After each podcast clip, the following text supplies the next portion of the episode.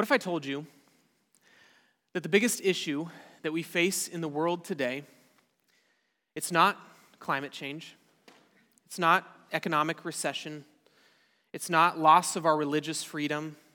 It's not social media or racism or disease or food shortages or even war. Those are not our biggest issues that we face. The biggest issue that we face in the world today is worship. Now, worship isn't actually the problem, the problem is misdirected worship. Another word for that is idolatry, like we talked about with the kids. Idolatry is whenever we take something good, a gift from God, and we turn it into an ultimate thing, the most important thing in our lives. And I was reminded of this this last week when I saw on the news that the Mega Millions jackpot had gotten up over $1 billion. Now, I never I don't ever play the lottery, so I only hear about how much it's worth when I see it on the news, and by then it's usually worth a lot. And inevitably, when I hear something like that, do you know what goes through my head? What would I do if I got the money? And I'm sure there's probably some others of you out there that have thought that same thing this last week. What would I do if I got that money? Because that's quite a bit of money. Now, I know that you don't actually get the 1 billion. If you take the lump sum after taxes and everything, you get about 400 million dollars. That's still quite a bit of money. I mean, I could fill up my gas tank with that kind of money. But, but here's, the, here's the problem is I'm thinking those things because I get self-righteous about it. You see, I, I think I, I, wouldn't be the greedy person. I wouldn't go out and buy a bunch of different stuff. I would be responsible with my money. I was just talking with somebody earlier about the Financial Peace University class over there. You know, I, I, would, I would do it the right way. And I wouldn't buy the nicest car. I wouldn't buy the biggest house. I, I'd give some money away. That's good. And then I would probably just save a lot of it. And wouldn't it be great just to have that money in your bank account? Just knowing that in case anything bad ever happened, I have that money. It's there to keep me safe, to keep me secure. No matter what happens, I've got this money. And, and it would free me up for so many things in life because I wouldn't have to be worried about money. I wouldn't have to be worried about paying the bills. I can just serve God and, and do His will in the world, and I'm not worried about how much money I'm making. I've got that. I'm secure. I'm safe. And maybe you already see the problem with that. That money has become my idol. It's where my hope is at. My confidence is in that money. My safety, my security, my happiness is in that thing because I can already live that way now when I trust that God has got me covered, when I trust that God is there to keep me safe and secure and to provide for me. Tim Keller, in his book Counterfeit Gods, tells us that the human heart is an idol factory. We as humans are really good at making idols. You see, we were made to worship, we were created to worship. And so the problem is that we worship just about anything and everything except for the one who is worthy of our worship we take these good things that God gives and we turn them into gods. We turn them into ultimate things. The most important thing in my life, that all of my safety and my security and my happiness is in that thing. And inevitably, though, it can never live up to that standard. It can never fully satisfy, it can never live up. And when everything falls apart, I'm left in despair. C.S. Lewis reflects on this by saying this if I find in myself a desire which no experience in this world can satisfy, the most probable explanation is that I was made for another world. Revelation 4 and 5 today, we're going to get to peek behind the curtain into that other world, and we're going to see the right, true, good worship that takes place there. Like I said, we're in Revelation 4 and 5 this morning. If you're using a Pew Bible, this is on page 1030. And here in Revelation, we're at a transition point. If you remember Pastor Bob back in chapter 1, he talked about that there's three different literary genres in the book of Revelation. There's, it's, a, it's an epistle, it's a letter written to these churches. And then it's also a revelation. It's, it's this vision that God is, is bringing to John. And then lastly, there's also a narrative flow. There's a sequence of events. There's a story that's happening. These things that John is seeing tell us a story. And so the last two chapters were on that letter, the epistle part of it, and now we've transitioned into more of the revelation part of it. This is John having a vision. So we're going to see that, but we're also going to see in the narrative. We're going to see the story that's being told through these two chapters. And so, because of that, I actually want to do um, something a little bit different today with, the, with these two chapters. I want to go through them three times. The first time, we're going to walk through just the story. What's the narrative flow? What's the story going on here? The second time, we're going to walk through um, some of the meaning behind these images. Apocalyptic literature, Revelation here, is full of very dense imagery, and understanding the meaning behind that can really help us understand what's going on here. So, we're going to pick just a few of the images and we're going to dig a little bit deeper into them. And then finally, we're going to take a look at the songs or praises that are sung in these two chapters. There's five of them. And by digging in and kind of looking at what's going on in each of those, it's going to really get us to the heart of what these two chapters are all about worshiping the one who is worthy of all glory and honor and praise, just like we sang about earlier. So let's start with the narrative. Let's start with just the story. Chapter 4, verse 1 says this After this, I looked, and behold, a door standing open in heaven. And the first voice, which I had heard speaking to me like a trumpet, said, Come up here, and I will show you what must take place after this. So, after Jesus has given him these words to bring to the seven churches, we have that transition. He sees a door open, and that door leads to heaven. And then there's a voice. And actually, it's the first voice that he heard back in chapter one. Then we find out that it was Jesus himself talking to him. And so Jesus says, Come up here, and I will show you what must take place after this. So John goes, he enters in through the door, and what does he see? He sees a throne. And we realize that he is in the very throne room of heaven. what's going to happen over these next two chapters is we're going to see a description of the throne room of heaven, and then we're going to see a description of some events that take place there. So he sees the throne, and he sees one seated on the throne. And then he gives us this beautiful description, relating it to these precious stones, a rainbow of light this, this beautiful description of God's throne and, and what it looks like around it. And it's supposed to activate your imagination, understanding just the, the brilliance of God's throne room and how beautiful and brilliant and baffling it really is. As John explains some of that, he sees, he sees some of that, and then he sees some other people, some other beings around the throne. The first ones he sees is 24 elders on 24 thrones and they have white robes on and crowns on their heads, these 24 elders around the throne. Then he sees four living creatures there.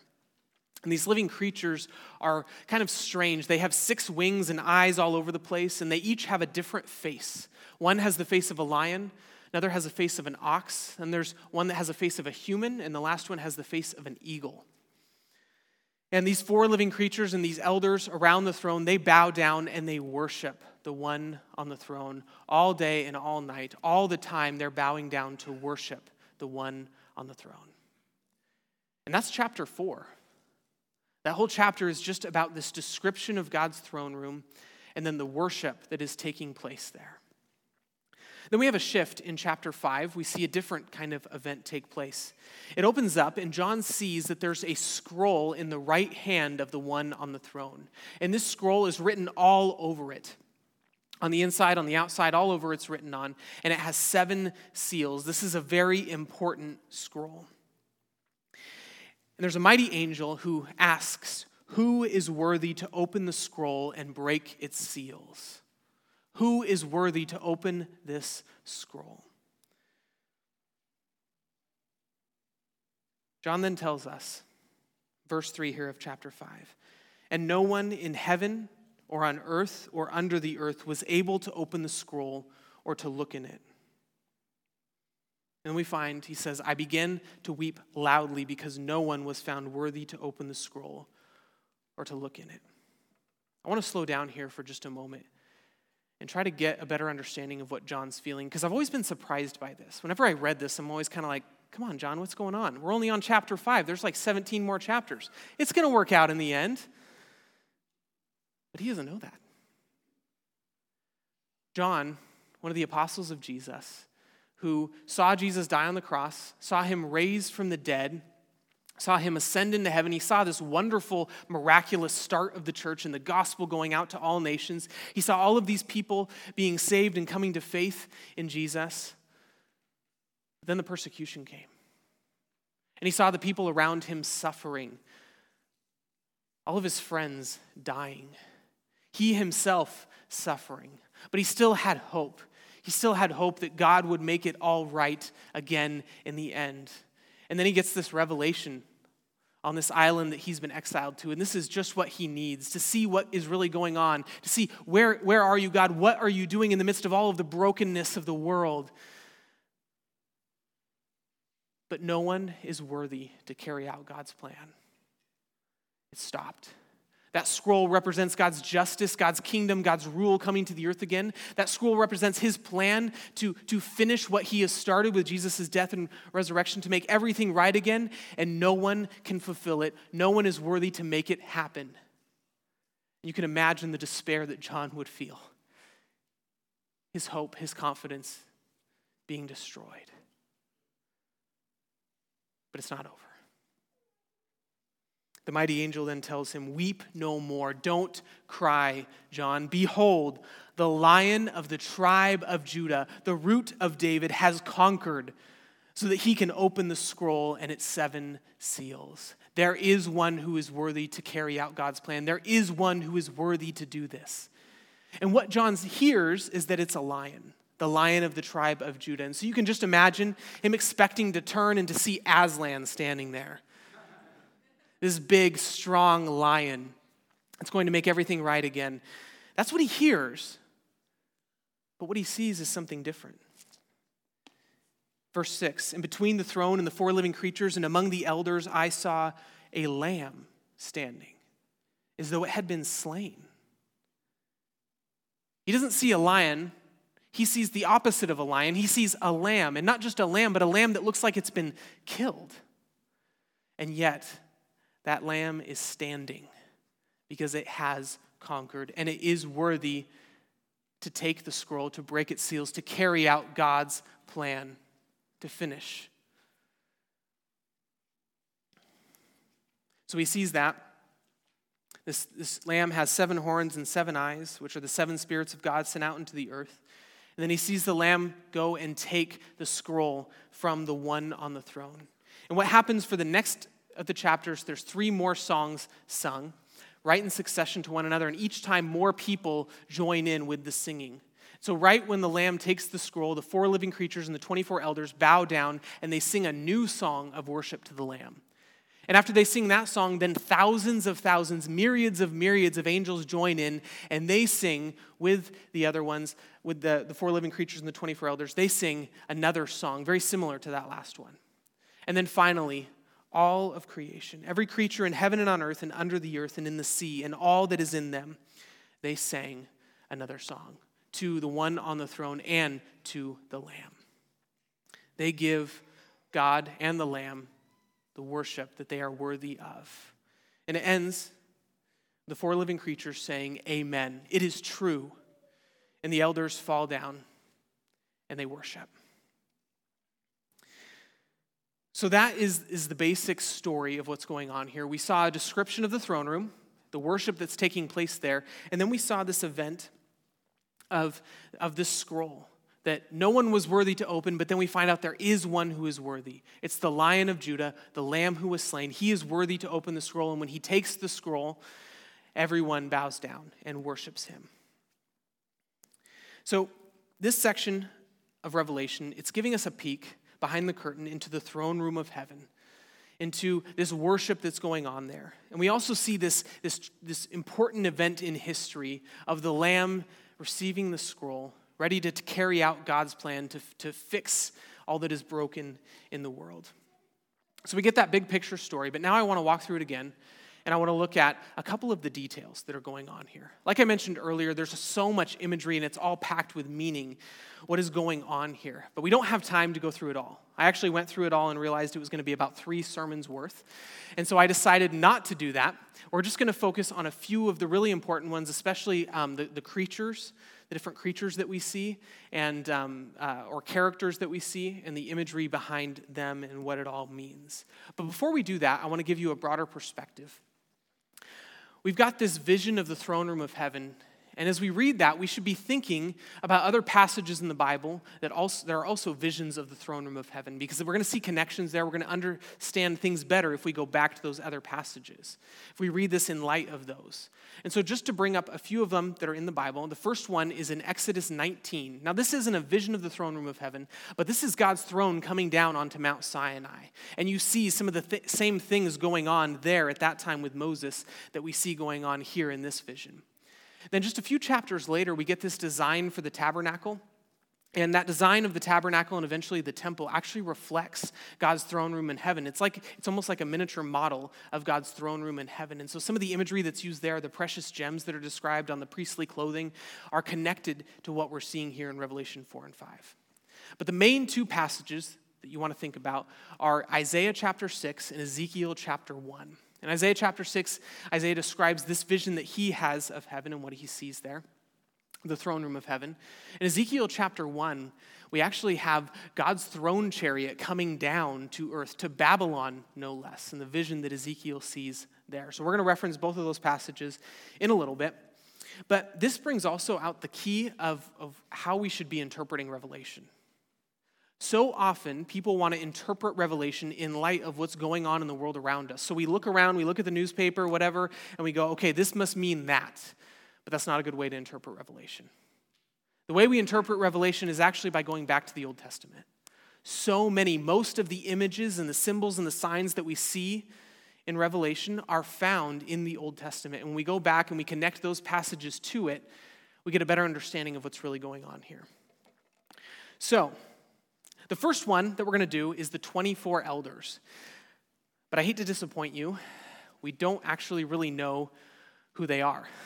There isn't actually a good connection to anything in the Old Testament that tells us exactly who they are. There's plenty of speculation, and I love to speculate, but I'm not going to do that right now. If you want to speculate with me after the service, I'd be happy to talk to you about who these 24 elders might be.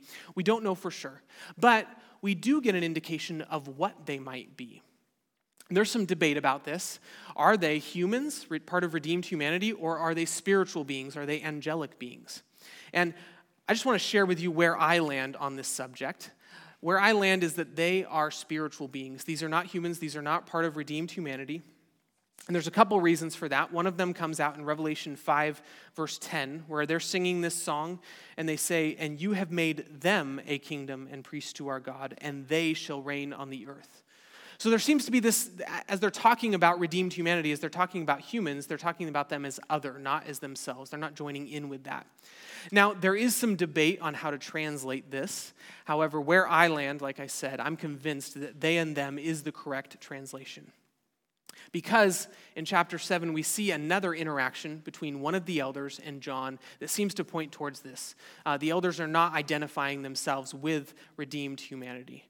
And so, if they're not humans, if they're not redeemed humanity, then they must be spiritual beings.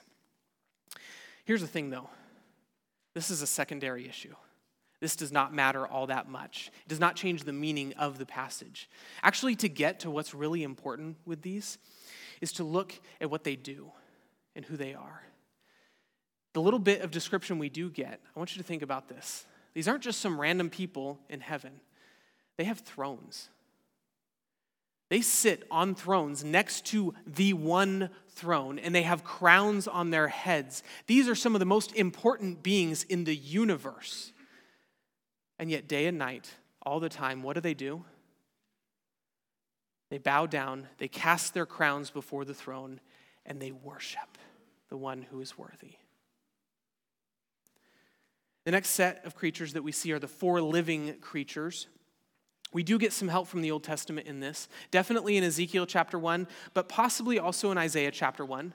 Isaiah, in his vision, he sees, uh, he describes these, these, uh, these beings, these creatures that he sees as seraphim and um, they, they have multiple wings and um, they sing a very similar song to what we see here holy holy holy. So there definitely seems to be a connection between these four living creatures and the ones that isaiah sees in chapter 6 but then you get to ezekiel chapter 1 and he sees something very similar. He sees four living creatures.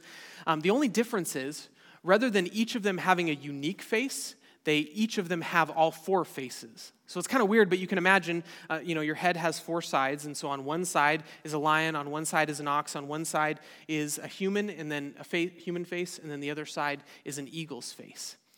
And so we definitely see a connection between these four living creatures there and the ones in Revelation. Um, just the ones in Revelation each have their own one, they have one face, and each face is unique with those four animals. And that's where we actually get the meaning behind what in the world are these? Well, I want you to think about the lion, the ox, the human, and the eagle. They each kind of represent the best of in their category. The lion is the king of beasts. The ox is the strongest of the cattle of domesticated animals. Humans are the pinnacle of creation, and eagles are kind of the king of birds.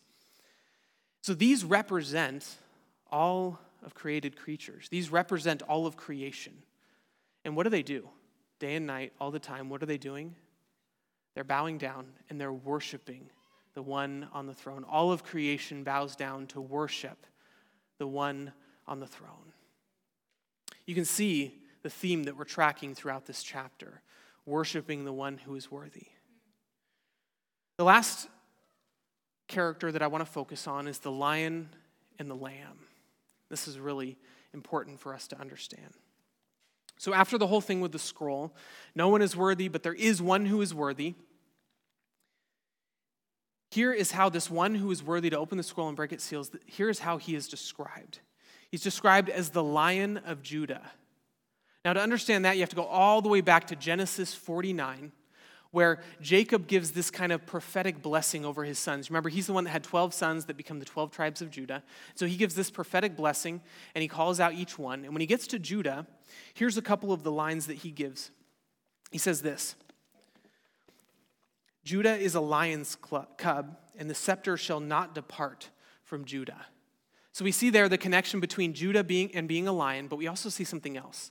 The scepter shall not depart from Judah. And if you remember, the tribe of Judah was where the line of kings was supposed to come from. The kings were supposed to be from Judah. Now, they always didn't come from there, but that was where the rightful king would come from, is from the family, from the tribe of Judah. So we hear that and we get an indication okay, this is the king of Israel. The king of Israel is the one that's worthy to open the scroll and break its seals. But then we hear something else. He's also called the root of David. Now, this connects back to Isaiah 11, and we see a couple of phrases in here, but the first one says this There shall come forth a shoot from the stump of Jesse. Now, if you remember, Jesse is David's father, so we're talking about the same thing here. That we're not just talking about any king, we're talking about a king from the line of David of whom God said in 2 Samuel chapter 7, I will raise up your offspring after you, who shall come from your body, and I will establish his kingdom. He shall build a house for my name, and I will establish the throne of his kingdom forever. There was a promise to King David that one of his descendants would be on the throne forever and ever, would rule over the earth forever and ever. And here he is the lion of Judah, the root of David. Now remember, We've got this, so we've got this, the king of, of Israel, uh, one of the messianic king, the promised Messiah king who has conquered and can open the scroll. So that's what we hear. We hear the line of Judah, the root of David. But what we see is a lamb who looks like it's been killed. Now, lamb is another image that we see all throughout the Bible. Going all the way back to Exodus chapter 12 with the Passover. Remember, um, God is, is bringing his plagues upon Egypt, and the last plague is coming, the death of all the firstborn. But God has made a way for his people to be saved from that. He tells them to slaughter a lamb at twilight and to put the, the blood over the door. And everyone who did that, the, the wrath of God would pass over them and would not kill their firstborn son. This lamb was sacrificed in order to save their lives. We see this image continue on in the sacrificial system, the sacrifice and worship system that's established in Israel. Uh, the lamb was one of the sacrifices that would be made um, to offer covering for sin. And especially uh, whenever you had your firstborn son, they belonged to God, and you would redeem that firstborn son back by offering a lamb in its place. So we see some connections there, and there's, there's so much here that we can't possibly get into all of it. And if some of it you're like, I don't get what's going on here, that's okay. Keep reading your Bible. You're going to get more and more of this the more you know God's word. Another passage that comes up is Isaiah 53. This is the passage of the suffering servant, where it says, Like a lamb that is led to the slaughter, and a sheep that before its shears is silent. The there's a connection between the lamb and the suffering servant. And then finally, we get to the New Testament. And John the Baptizer, by the Jordan River, he sees Jesus coming towards him to be baptized. And what does he say? Behold, the Lamb of God who takes away the sins of the world. There's a spoiler there. The Lamb is Jesus, if you hadn't already figured that out.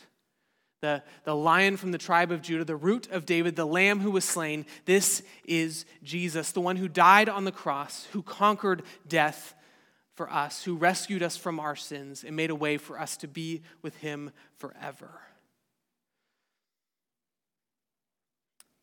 We see the importance of these images as we go through, the importance of these different beings that are worshiping God day and night, and the importance of the object of their worship, the Lamb who was slain, that is Jesus.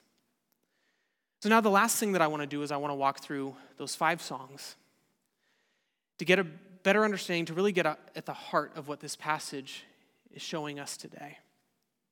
So, there's a structure to the five songs. Uh, there's so the first two are directed at the one on the throne, at God the Father. And the second two are directed at the Lamb. And then the last one is directed at the one on the throne and the Lamb. So as we look at this first one, we read this. This is uh, chapter 4, verse 8, the end of verse 8. The four living creatures sing this Holy, holy, holy is the Lord God Almighty, who was and is and is to come. Whenever you find a word in the Bible that's repeated three times in a row like that, it means most. So God is not holy. God is not holier. God is holiest. He is the most holy. And holy means set apart. So it's like saying God is, is holy other than us. He's not just this exalted human, he's not just this great human. He is set apart. He is different than all of us as the uncreated God of the universe. And it goes what goes right along with that is this is these character traits that he's almighty, he's he's all powerful, and he's eternal. So, this first song is focused on recognizing God for who He is. This is a recognition God, this is true about you. You are holy, you are almighty, you are eternal. And that is a great way to praise God, is praising Him for who He is. And the second one, the second song, this one is sung by the 24 elders at the same time that the four living creatures are singing their song. And this is what they sing. This is verse 11 of chapter 4. Worthy are you, our Lord and God, to receive glory and honor and power, for you created all things, and by your will they existed. So this, this goes beyond just recognition, right? It's good to recognize God for who he is, but you can recognize God for who he is and not like it, not like that it's true. And yet they're recognizing here you're worthy. This word is going to come up two more times, and it's a really important word because it's a recognition that, that God deserves this. God deserves to receive glory and honor and power because he created all things, and by all things, they and all things exist because of him. God deserves to be worshiped. We're happy to worship him because he's worthy of that worship. So those first two songs are sung to the one on the throne, to the Father. And now we transition once again after the event with the scroll. The Lamb takes the scroll, and now we're going to have three more songs, songs sung right in a row. Um, and more and more people are added to the singing as it goes on. But this first one here, the song number three, I should say, is sung by the four living creatures and by the 24 elders. And it's a new song. And they say, Worthy are you to take the scroll and to open its seals. For you were slain, and by your blood you ransomed people for God from every tribe and language and people and nation. You have made them a kingdom and priests to our God, and they shall reign on the earth. What they're saying here is that the, the Lamb is worthy to take the scroll and to open its seals. And the reason is, is because he died on the cross, because he was slain, because he conquered through his death on the cross and his resurrection. He is worthy to take the scroll and open its seals. This kind of comes up later, but this is important for us to understand right now. This scroll represents God's judgment, God's justice, his rule coming to the earth. And although we often would say that, that God has the right to bring his judgment no matter what, that, that isn't really consistent with how he sees himself. Because God is not just a God of judgment, he's also a God of mercy. And so it makes sense that the one who is worthy to bring God's judgment is also the one who brought God's mercy to the world. The one who died on the cross for the forgiveness of our sins. He's the one who is worthy to bring God's judgment because he first made a way for us to be saved, because he first brought God's mercy. So we know that this is Jesus. Jesus is the one who is worthy because he died on the cross. He ransomed um, a people for God from every tribe and language and nation. And, and these people will be made a kingdom of priests. They will rule with God again. So this praise to the Lamb. Now we have more people join in, more beings join in. Thousands of thousands, myriads of myriads of angels join in, and they sing a very similar song. Worthy is the Lamb who was slain to receive power and wealth and wisdom and might and honor and glory and blessing. Did you count how many things were mentioned there? There's seven mentioned. We haven't really talked about it today, but seven is the number of completion in the Bible, and you find it all over the book of Revelation.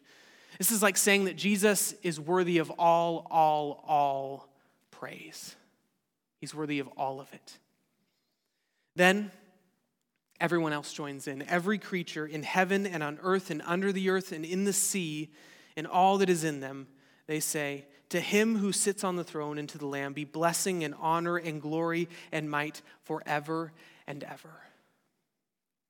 This last song brings it all to a close. It's directed at both the one on the throne and the Lamb, and it goes on forever and ever. Be blessing and honor and glory and might forever and ever. So we see these five songs that are sung, and they're wonderful. Um, Pastor, or Pastor Evan and I were talking earlier just that this is that these chapters are a worship pastor's dream. Um, because so many great songs are written out of them, and it's just such a wonderful scene of worship and right worship, the way worship is supposed to be.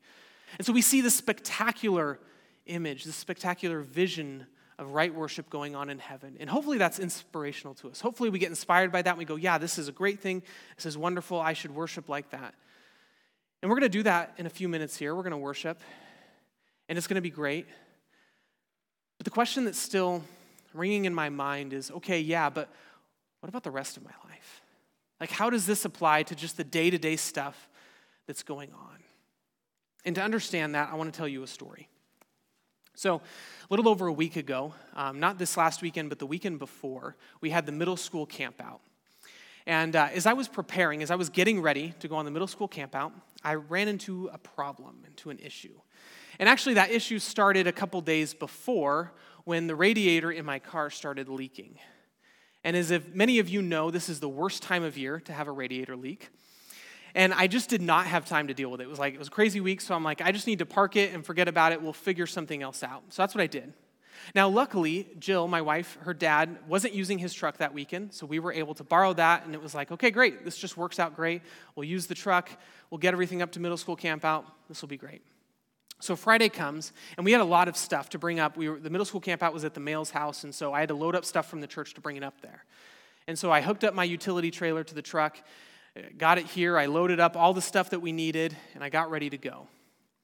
When it was time to go, I got in the car, and I put the key in the ignition, and I turned it. And you know what happened? Nothing. And it wouldn't start. Now, I actually wasn't that surprised. You see, we had borrowed the truck like a week before and had an issue with it not starting then. But we had a, we figured out it was a problem with like the starter relay, and you could do this thing where you hook a wire up to the fuse box and you touch the battery and it would start. Um, so, but we had replaced the relay and it was working great. Like thought it wasn't going to be an issue again, um, but obviously it was. But I thought no problem. I'll just hook up the wire to the starter relay again, touch the battery, it'll start up, no problem, fine. So I pop the hood, I get in there, I hook the wire up, and what happens? Nothing. It's not starting. It's not starting. And I try over and over, and I try all sorts of different combinations. You're like turning the key different ways, and maybe it'll start now, and nothing's working. I spent an hour in the hot parking lot at the church trying to get this truck started while they're waiting for me to bring Step Up for middle school campout, and it's just not working. And I was so frustrated. And I was so frustrated at God. Because in that moment, I knew, I recognized that God is holy, that He's all powerful, that He's sovereign over everything in the universe. And so that means that God could have prevented this from happening, and yet He wasn't, and I just didn't get it. God, I'm trying to do something good here. I'm trying to, to, to put on this, this middle school retreat. I'm trying to, you know, that they're going to learn about God, they're going to grow in their relationship with God, and it's going to be great. I'm trying to do this. Why won't you just let me do it? Why did you put this stumbling block in the way? So I was frustrated. But here's the worst part I knew that I shouldn't be frustrated. I knew that it wasn't right for me to be frustrated, that I was in the wrong and I should give God glory and trust in Him, but I just couldn't get myself out of my bad attitude. And maybe you've been there before.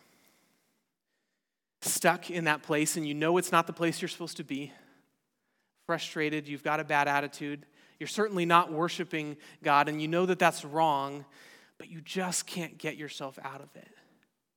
And maybe it's hard. Maybe you've experienced somebody else in that position, and you're just kind of like, come on, pull it together.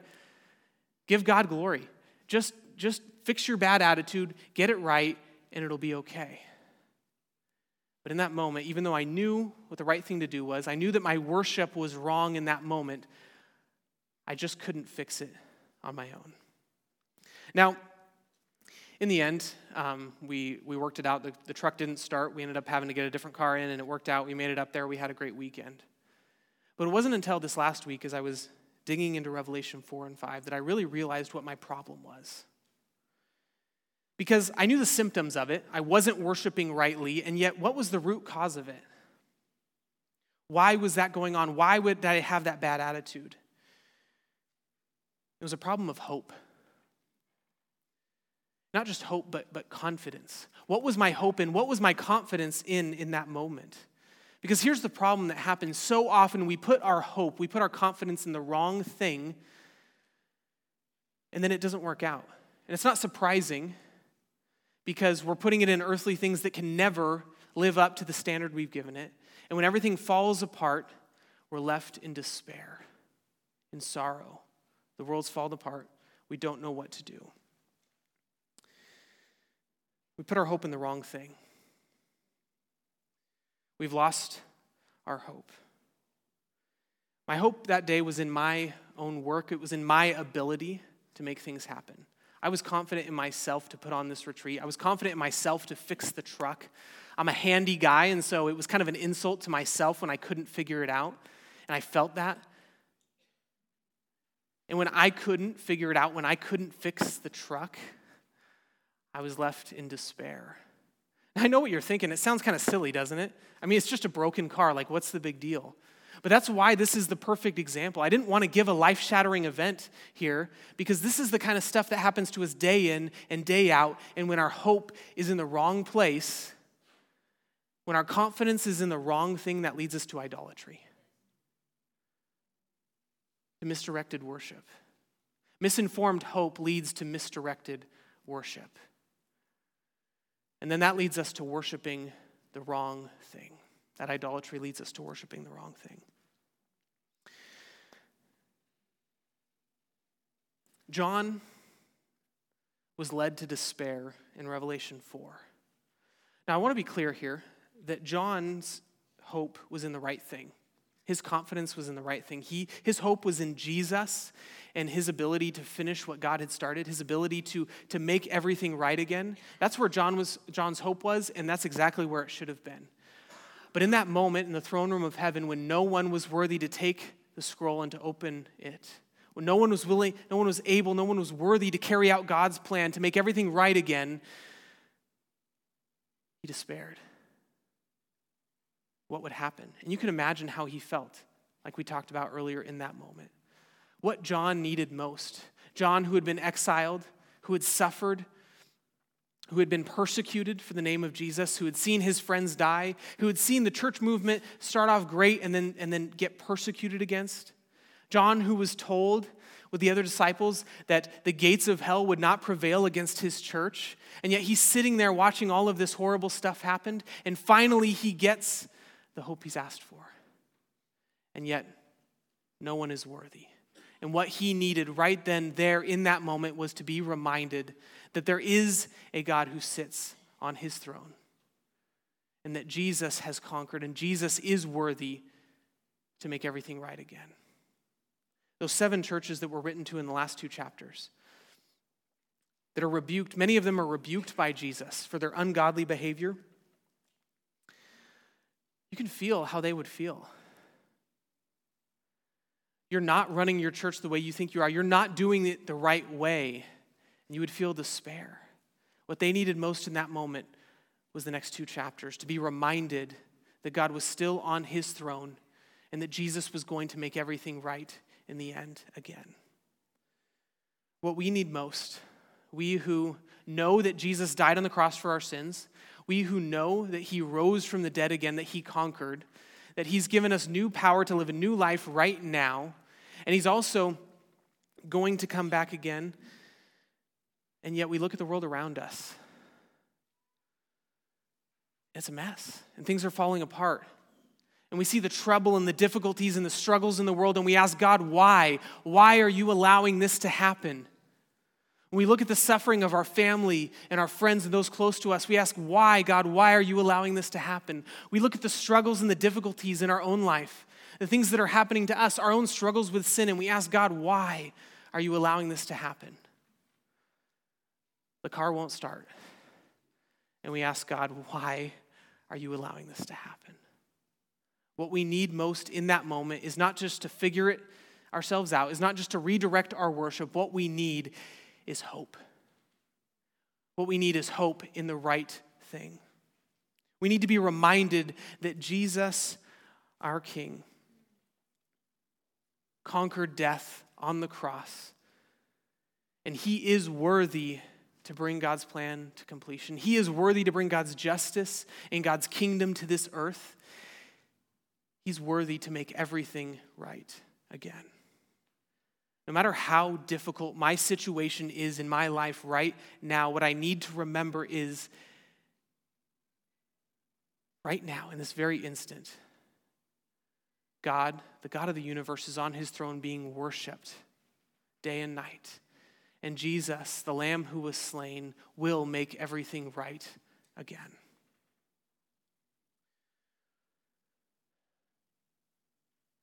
In a few minutes, we're going to worship with one last song.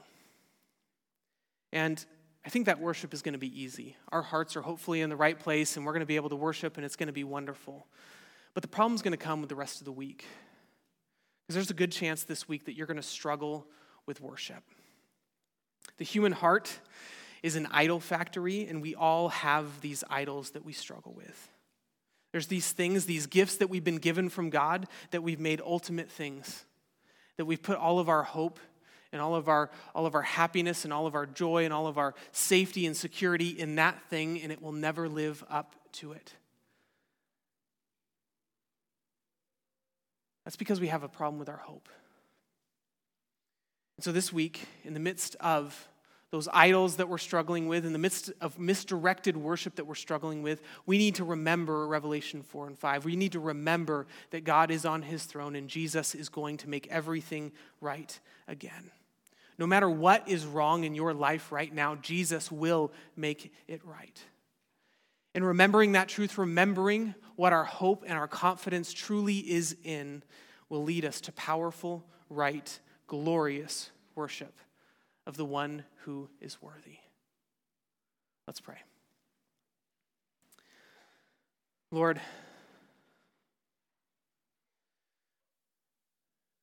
we give you all glory and honor and praise because you are worthy. You are holy, holy, holy, the Almighty God who was and is and is to come. And our hope is in you because of what you have done and what you are doing and what you will do. That through Jesus, through this lamb that was slain, that died on the cross for our sins, that made a way for us to be one with you again, his work is not done. He will bring to completion everything that needs to be done. He will make everything right again. And our greatest hope in this life is in that. God, I pray that you would help us this week when we are tempted to look at look to things, to look to gifts that you've given us, created things as our ultimate hope, as our ultimate object of worship. God, I pray that you would help us in the midst of that. See that our hope is really in you. And that our worship is to be for you. Lord, I pray that you would help us with that this week. We cannot do it on our own. We cannot just change our minds. We need to be reminded of the true hope that we have in you, of the God of the universe and the Lamb who was slain. We pray this all in the name of the Lion of the tribe of Judah, the root of David, the Lamb who conquered, Jesus. Amen.